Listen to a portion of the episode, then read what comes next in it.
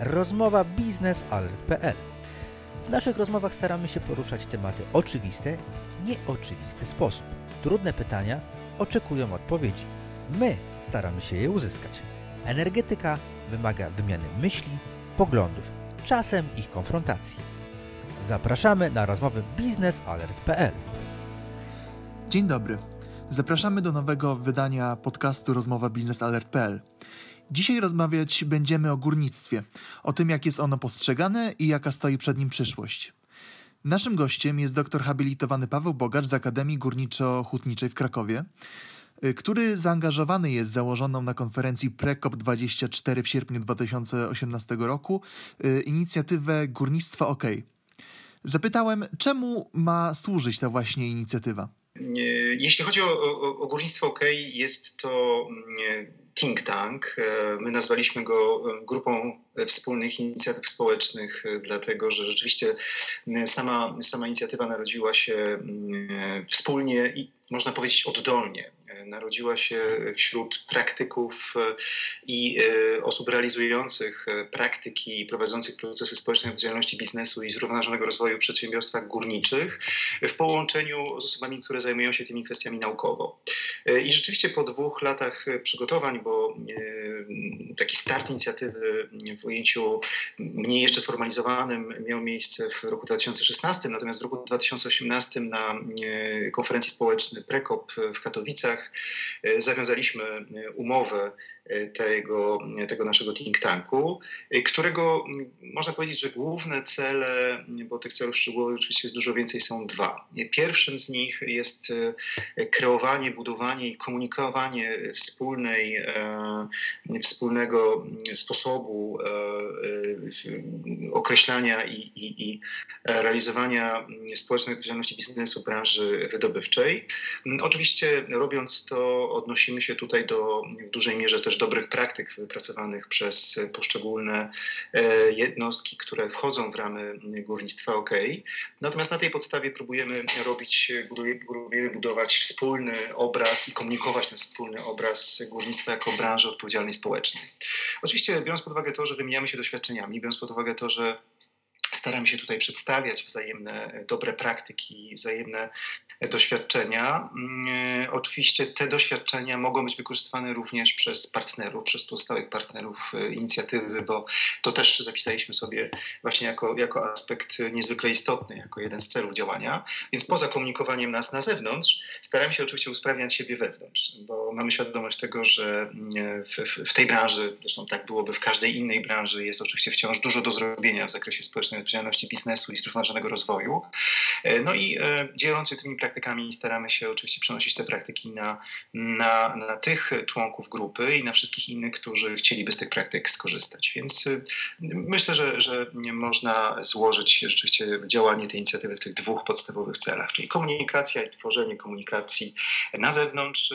tej odpowiedzialnej branży, ale także usprawnianie siebie pod tym kątem wewnętrznym. Obecnie górnictwo nie ma najlepszego PR-u w Unii Europejskiej. Jak Państwo widzą przyszłość górnictwa w Polsce i Europie? Tak, tak. Nie ma, nie, górnictwo nie ma dobrej prasy. Trzeba sobie to jasno powiedzieć. E, natomiast e, proszę pozwolić, że rozpocznę już od, e, na, na, na początku, wskażę na jedną zasadniczą rzecz, która też no, pokazuje, jak, jak wiele komunikacyjnie jest do zrobienia w tych, w tych kwestiach. Sam Pan tutaj wskazał na to, że, że, że no, górnictwo jest tą branżą, można powiedzieć tutaj syłkową, reasumując, parafrazując to, co, to, co padło w, w tych powiedzianych słowach i że jest, jest branżą, która e, będzie stopniowo powoli się zamykać. No i tutaj e, też od razu e, musimy i, i też to robimy, jeśli chodzi o górnictwo OK, zwracamy od razu uwagę, że jeśli mówimy właśnie o, o tego typu zamykaniu branży, to tak naprawdę dotyka ono, czy może dotknąć ono tego sektora górnictwa, który wiąże się z sektorem wydobywania eksploatacji węgli energetycznych. Natomiast w pozostałych częściach e, branży, a przecież mamy tutaj e, branżę i E, ród metali, e, mamy również sektor e, górnictwa mm, skalnego, mamy sektor górnictwa otworowego, no i mamy sektor górnictwa węgli koksujących. No to tutaj, tutaj jak najbardziej te sektory mają się dobrze, rozwijają się, no i wręcz właśnie w związku z tym, że, że no, pojawia się to takie ogólne hasło, że, że, że górnictwo jest branżą słupkową, branżą zamykaną, no mają problem wręcz, a ten problem będzie, wydaje nam się, narastał w przyszłości, jeśli chodzi o mm, nabór pracowników e, do swoich, do swoich kręgów, e, gdyż ci pracownicy, no właśnie słysząc takie hasła, potencjalni pracownicy, młodzi ludzie mają wrażenie, że, że tej branży po prostu za kilkanaście, kilkadziesiąt lat e, nie będzie,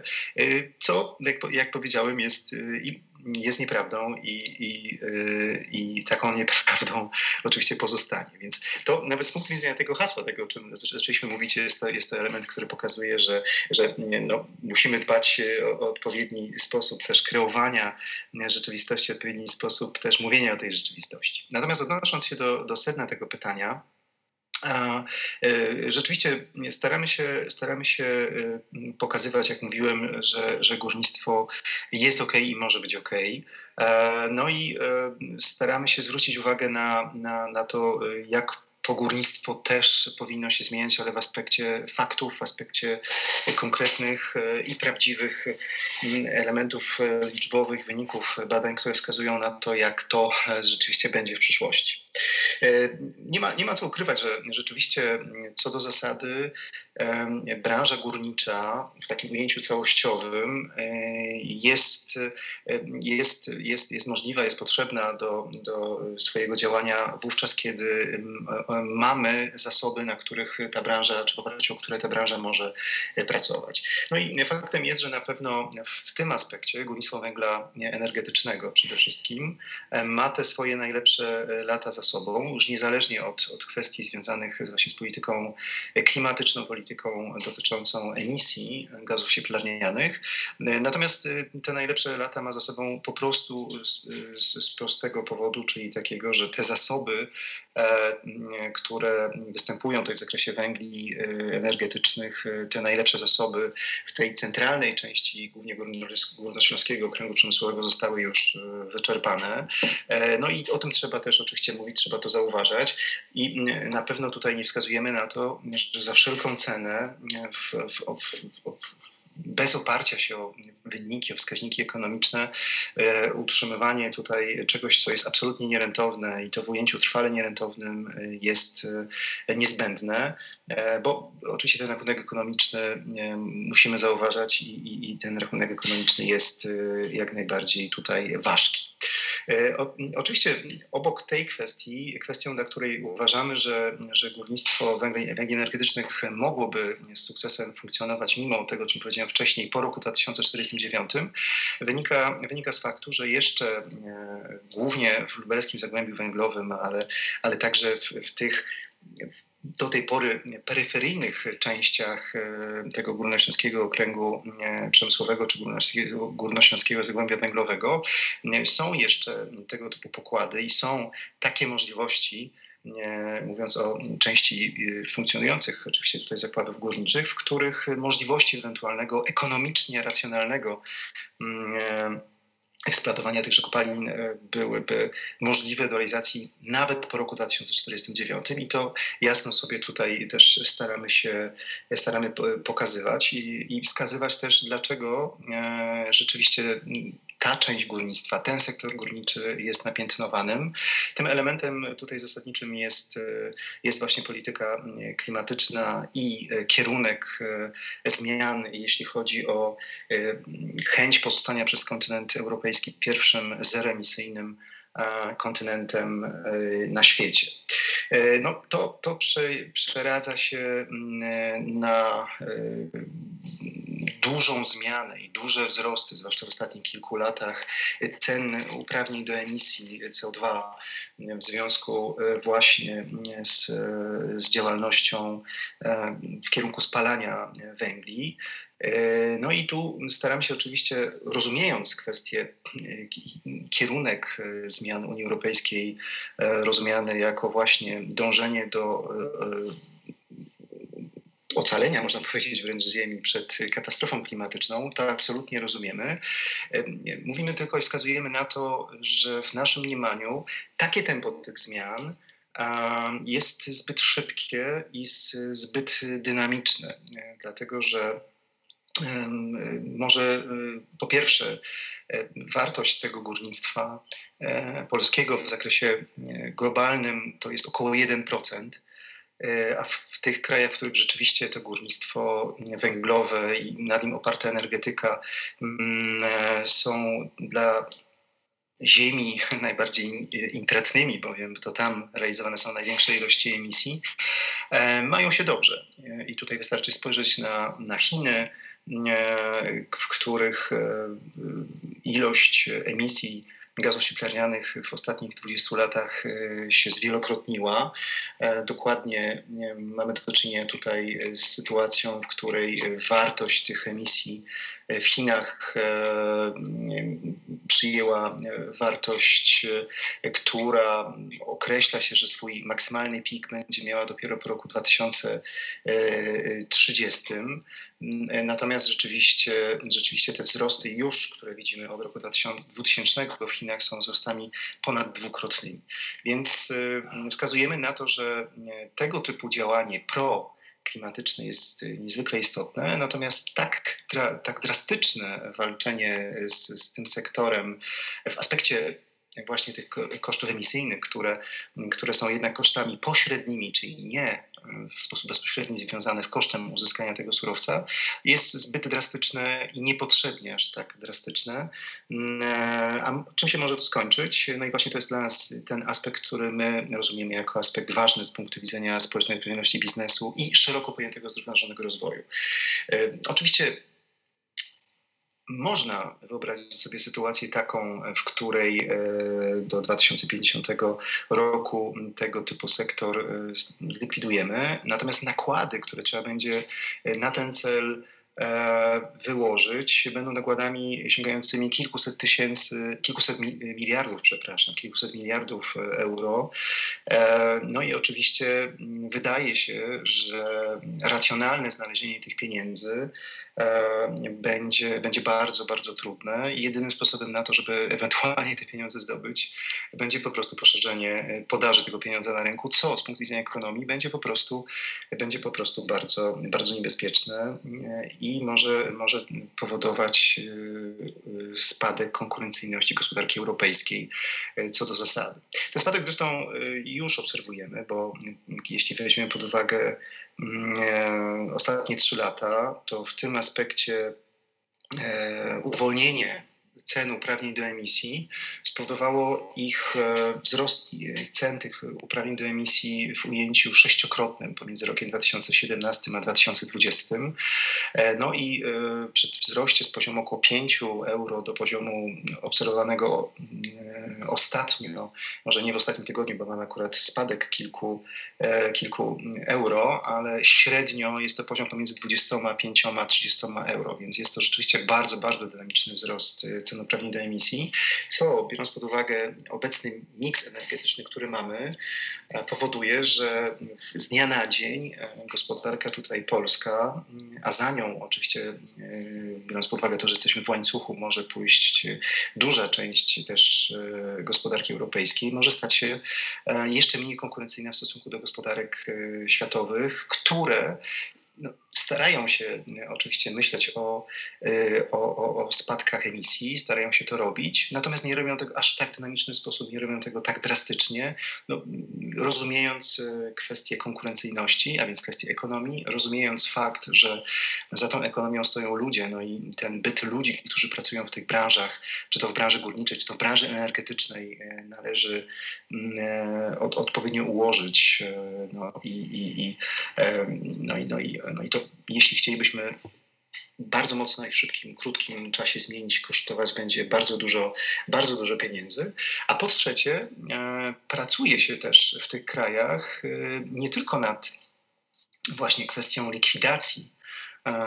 branż, czy, czy, czy nie przede wszystkim nad kwestią likwidacji tego sektora górnictwa węgli energetycznych, ale nad rozwojem technologii, które umożliwiają e, niskoemisyjne, a wręcz e, możliwe jest bezemisyjne wykorzystanie tego paliwa w, w tworzeniu e, energii, czy to elektrycznej, czy cieplnej, czy to chłodu.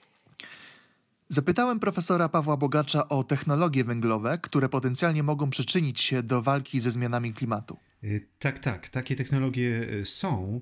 Y, I rzeczywiście można nawet powiedzieć, że mocno się rozwijają na świecie. Pracuje nad tym świat,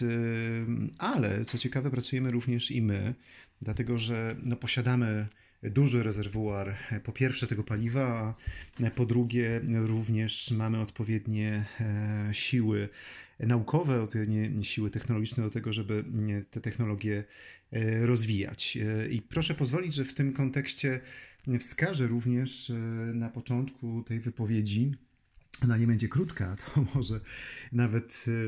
dobrze, bo, bo świadczy o tym, że, że węgiel może mieć przyszłość. E, iż e, takim bardzo ważnym wydarzeniem e, i bardzo ważnym elementem prac były prace zespołu do spraw innowacji technologicznych i czystych technologii węglowych, który jako jeden z trzech zespołów powołanych przez Ministerstwo Aktywów Państwowych pracował pomiędzy 15 października a 1 grudnia, jako pierwszy tą pracę z tych, pośród tych trzech zespołów zakończył, pracował nad nad zmianą sektora górnictwa węgla kamiennego, no, nad transformacją tego sektora, który wiąże się właśnie z węglami e, energetycznymi. E, no, cieszy mnie w tym aspekcie fakt, że ten zespół e, no, w pewnym sensie, można powiedzieć, potwierdził to co, to, co też sam mogę powiedzieć na temat tych rozwijających się technologii niskoemisyjnych bądź nawet bezemisyjnych w niektórych przypadkach dotyczących węgla kamiennego na świecie. E, I no, myślę, że mogę tutaj powiedzieć, e, mimo tego, że jest ich więcej, o, czter, o czterech takich podstawowych, najważniejszych z nich. E, pierwszą z tych technologii jest technologia SNG. Jest to technologia, która opiera się na produkcji substytutu gazu, gazu ziemnego, substytutu gazu e, węglowodorowego, który można wykorzystać no, na przykład do zasilania e, samochodów. E, I drodzy Państwo, tego typu produkt powstaje z jednej strony poprzez użycie CO2, CO2, który pochodzi właśnie ze spalania węgla kamiennego, natomiast na przykład węgla kamiennego, natomiast z drugiej strony z, z, z użyciem wodoru, który pochodzi z elektrolizy e, wody. E, I dzięki odpowiedniemu e, układowi z jednej strony reakcji chemicznych, z drugiej strony reakcji fizycznych, głównie dzieje się to w, w, takich urządzeniach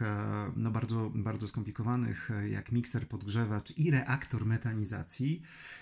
dochodzi, drodzy Państwo, z jednej strony do mm, powstania wody, ale z drugiej strony pochodzi właśnie do powstania gazu SNG, który może być jak najbardziej e, gazem e, używanym w samochodach, kompatybilnym e, z gazem CNG, który, który dobrze znamy już z naszych ulic. Wydaje się, że tego typu technologia, zresztą już na skalę, można powiedzieć, prawie przemysłową,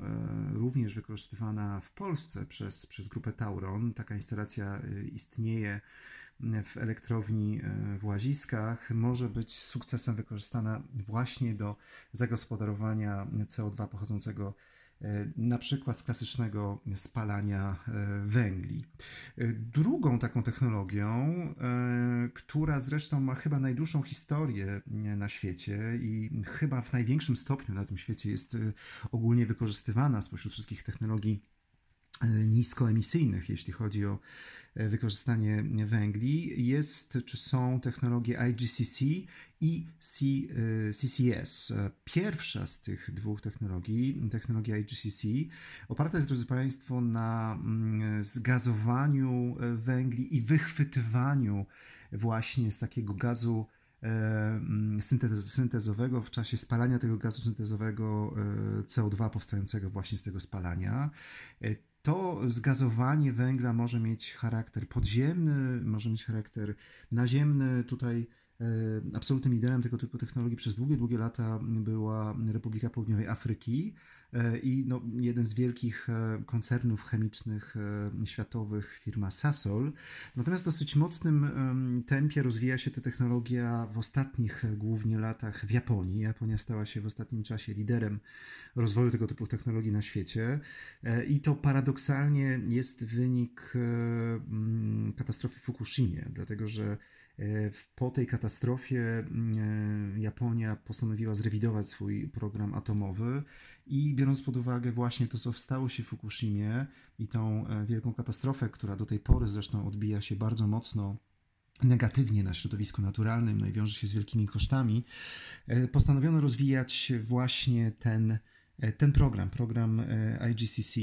program, który mm, opiera się na zgazowaniu naziemnym węgla, no i produkcji w ten sposób z jednej strony mm, energii elektrycznej, energii cieplnej, energii chłodu, ale z drugiej strony również E, właśnie odpowiedniego wychwytywania e, CO2, wykorzystywania go na przykład do produkcji metanolu. Metanolu, który jest niezwykle potrzebnym e, produktem chemicznym i to proszę zwrócić uwagę, że robi Japonia. Japonia, która węgli nie posiada i te węgle musi importować. To najlepszy dowód na to, że może to się opłacać i może mieć sens i to proszę zwrócić uwagę przy okazji funkcjonowania równolegle energetyki jądrowej, która również wydaje się być przyszłością dla, dla, dla Polski, a w zakresie Japonii jest na, jak na ten czas najczęściej stosowaną technologią i technologią, która z, na pewno w tamtym kraju pozostanie. My, jako Polska, myślimy o tym również, więc wydaje się, że takie połączenie mm, właśnie energii atomowej z, z takimi technologiami, jak właśnie technologia IGCC mm, i druga, o której za chwilkę powiem, czyli CCS, może być, może być czymś e, ciekawym. Na czym polega ta technologia CCS, która dosyć często występuje, współwystępuje z, z technologią IGCC? Otóż jest to technologia, która mm, polega na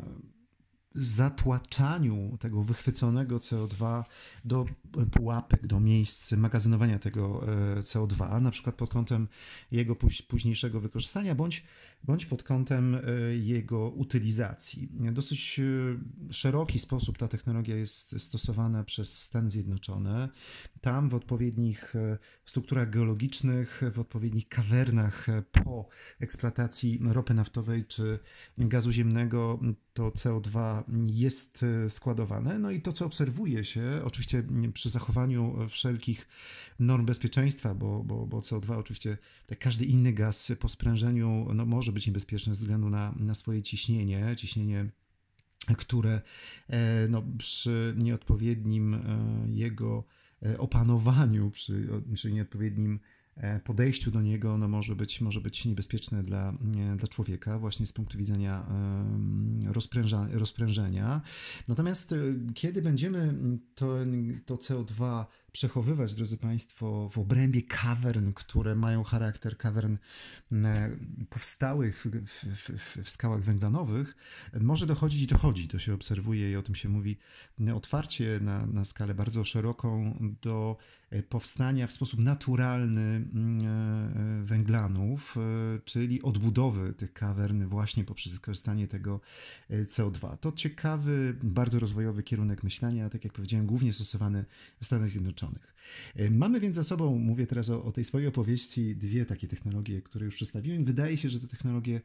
zdają się być najbardziej prawdopodobnymi na szeroką skalę do implementacji. Przypomnijmy, to jest SNG oraz IGCC i CCS. Poza tymi dwoma technologiami, w drugim przypadku jest to pewien ciąg technologii współwystępujących, mamy także, drodzy Państwo, do dyspozycji, to też było wskazanie tego zespołu, E, do spraw innowacji technologicznych i czystych technologii węglowych, e, wykorzystanie metanu e, z kopalni, ale także tworzenie wodoru z gazu koksowniczego. Otóż niewiele osób wie, a jest to rzeczywiście dosyć przemysłowa skala, że no w czeluściach naszych korytarzy górniczych, no ale oczywiście wiąże się to przede wszystkim z, ze złożami węgli, funkcjonuje bardzo duża ilość E, gazu, głównie metanu, który oczywiście w odpowiednim swoim stężeniu potrafi być bardzo niebezpieczny i, też wybucha i mieliśmy do czynienia z takimi katastrofami górniczymi w przeszłości. Natomiast jeśli będzie odpowiednio wychwytywany, włapywany, może być e, bardzo ciekawym produktem, który E,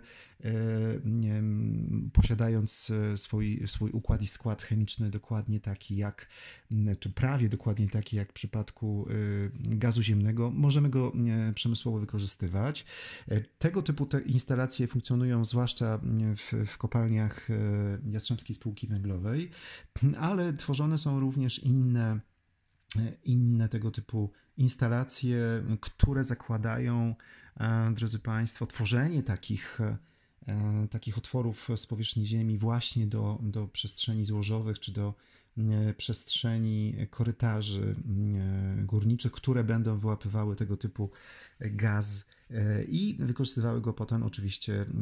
w ciepłowniach, w różnego rodzaju reaktorach, które będą z jego użyciem tworzyć energię czy to elektryczną, czy energię elektryczną i cieplną, czyli, czyli tworząc je w kogeneracji. Innym sposobem też wykorzystania tego typu gazu, choć gazu nieco innego, bo gazu koksowniczego, który powstaje w koksowniach, jest właśnie kwestia tworzenia wodoru. I tutaj znowu E, odnoszę się e, do Jastrzębskiej Spółki Węglowej, która prowadzi e, tak dosyć zaawansowane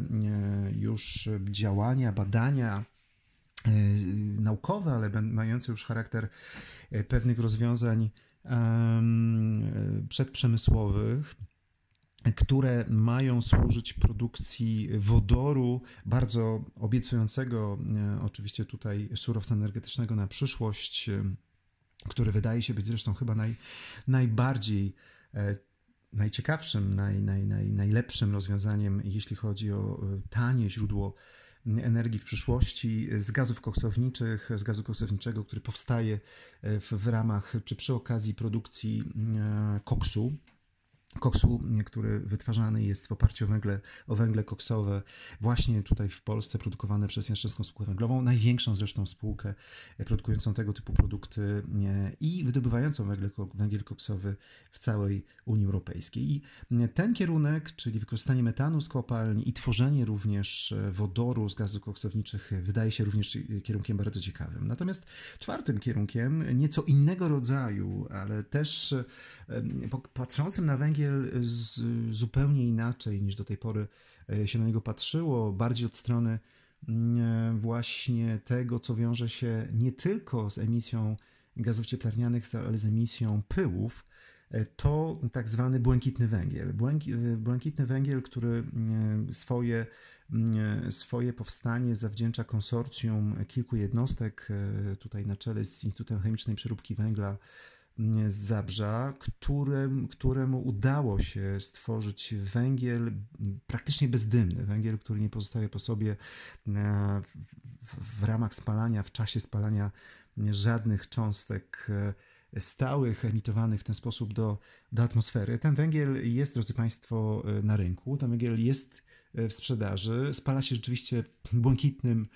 kolorem swojego ognia, więc, więc rzeczywiście stąd ta jego nazwa. No i wydaje się być bardzo, bardzo ciekawym rozwiązaniem na przyszłość. Jeśli miałbym wskazać na to, drodzy Państwo, jak te oczywiście moim zdaniem, jak te, jak te poszczególne technologie będą się rozwijać, to wydaje się, że te cztery rzeczywiście mają największe szanse na to, żeby, żeby móc zaistnieć w polskiej rzeczywistości i móc wpływać na to, aby węgiel w Polsce, węgiel do celów energetycznych, oczywiście nie powiedział ostatniego słowa w roku 2049. Ja w to bardzo, bardzo gorąco wierzę i, i to są myślę, że mocne przesłanki co do tego, że może tak to funkcjonować. Natomiast y, wydaje się, że rzeczywiście SNG, SNG z jednej strony, z drugiej strony wykorzystanie metanu z kopalni razem z produkcją wodoru z gazu koksowniczego, IGCC na miejscu równoległym z, z tymże miejscem związanym z metanem, ale z czwartej strony również ten błękitny węgiel stanowią najbardziej prawdopodobne i możliwe do wdrożenia, bo już występujące skali przemysłowej w ogóle na świecie technologie, które można wykorzystać i z których można których można użyć. Y, na potwierdzenie tej tezy może tylko przywołam na koniec, drodzy Państwo, y, tej wypowiedzi, długiej, ale tak jak obiecywałem, mam nadzieję, że treściwej, mm, wynik działań tego już wskazywanego wcześniej też Zespołu do Spraw Innowacji Technologicznych i Czystych Technologii Węglowych. Otóż y,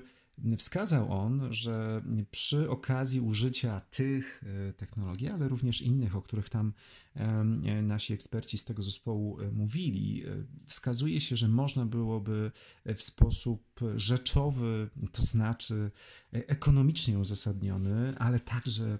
uzasadniony od strony społecznej, wykorzystać, drodzy Państwo, nawet do kilkunastu milionów ton węgla do tej pory hmm, eksploatowanego i wykorzystywanego w klasyczny sposób e, w Polsce. Wydaje się, że więc jest to, jest to e, dosyć ważki aspekt, dosyć ciekawy aspekt rozwoju i aspekt, na którym należy się na pewno e, pochylać. Oczywiście mając, mając w świadomość tego, że to OZE i atom pewnie będą tymi kierunkami, tymi sposobami, uzyskiwania energii e, elektrycznej, cieplnej, czy też energii chłodu za kilkadziesiąt lat podstawowymi e, dla nas. To, co natomiast ważne i i to musimy widzieć i proszę pozwolić, że, że taką puentą zakończę. Ja mówiłem też o tym na początku swojej wypowiedzi. Fakt, że obok kwestii ekologicznych, które oczywiście są dla nas bardzo istotne, bardzo istotnymi kwestiami są kwestie mm, i sprawy ekonomii, a więc bezpośredniego e, zaangażowania kosztów w tworzenie tejże energii mm, i tutaj paliwa kopalne mają wciąż bardzo, bardzo konkurencyjny sposób i aspekt swojego funkcjonowania. No a z trzeciej strony, i o tym nigdy nie wolno zapominać, e, zwłaszcza w aspekcie szeroko pojętego zdążonego rozwoju, y, mamy człowieka, mamy człowieka zaangażowanego mm, tutaj w, w, w, układzie ponad 100 tysięcy bezpośrednio w produkcję tego typu y, produktów, jak paliwa mm, energetyczne, paliwa kopalne, wydobycie tych paliw, więc nie zapominajmy o tym i jestem przekonany, że w takim ciekawym miksie różnych rozwiązań, oczywiście wychodząc z, z, również z energetyki atomowej, OZE, ale także z rozwiązań związanych z energetyką opartą na paliwach kopalnych, e, w tym na naszym polskim dobrym węglu możemy korzystać. Proszę pozwolić, drodzy Państwo, że jeszcze na zakończenie mm, przekażę swoje zdanie na temat przyszłości paliw mm, energetycznych e, i tego, co bądź kto będzie rządził w moim mniemaniu na tym rynku. Będzie to, drodzy Państwo, wodór, e, dlatego że rzeczywiście mamy go w bardzo dużej ilości, jest wszędzie. E, produktem, który jest wynikiem jego wykorzystania jest najczęściej woda. No, czego nam brakuje? Przede wszystkim brakuje nam po pierwsze bezpiecznych sposobów jego magazynowania, no a po drugie, mm, rzeczą, która jest dla nas dużym wyzwaniem na chwilę obecną, jest bardzo duża ilość energii, którą musimy użyć do tego, żeby ten wodór uzyskać głównie dzięki elektrolizie wody.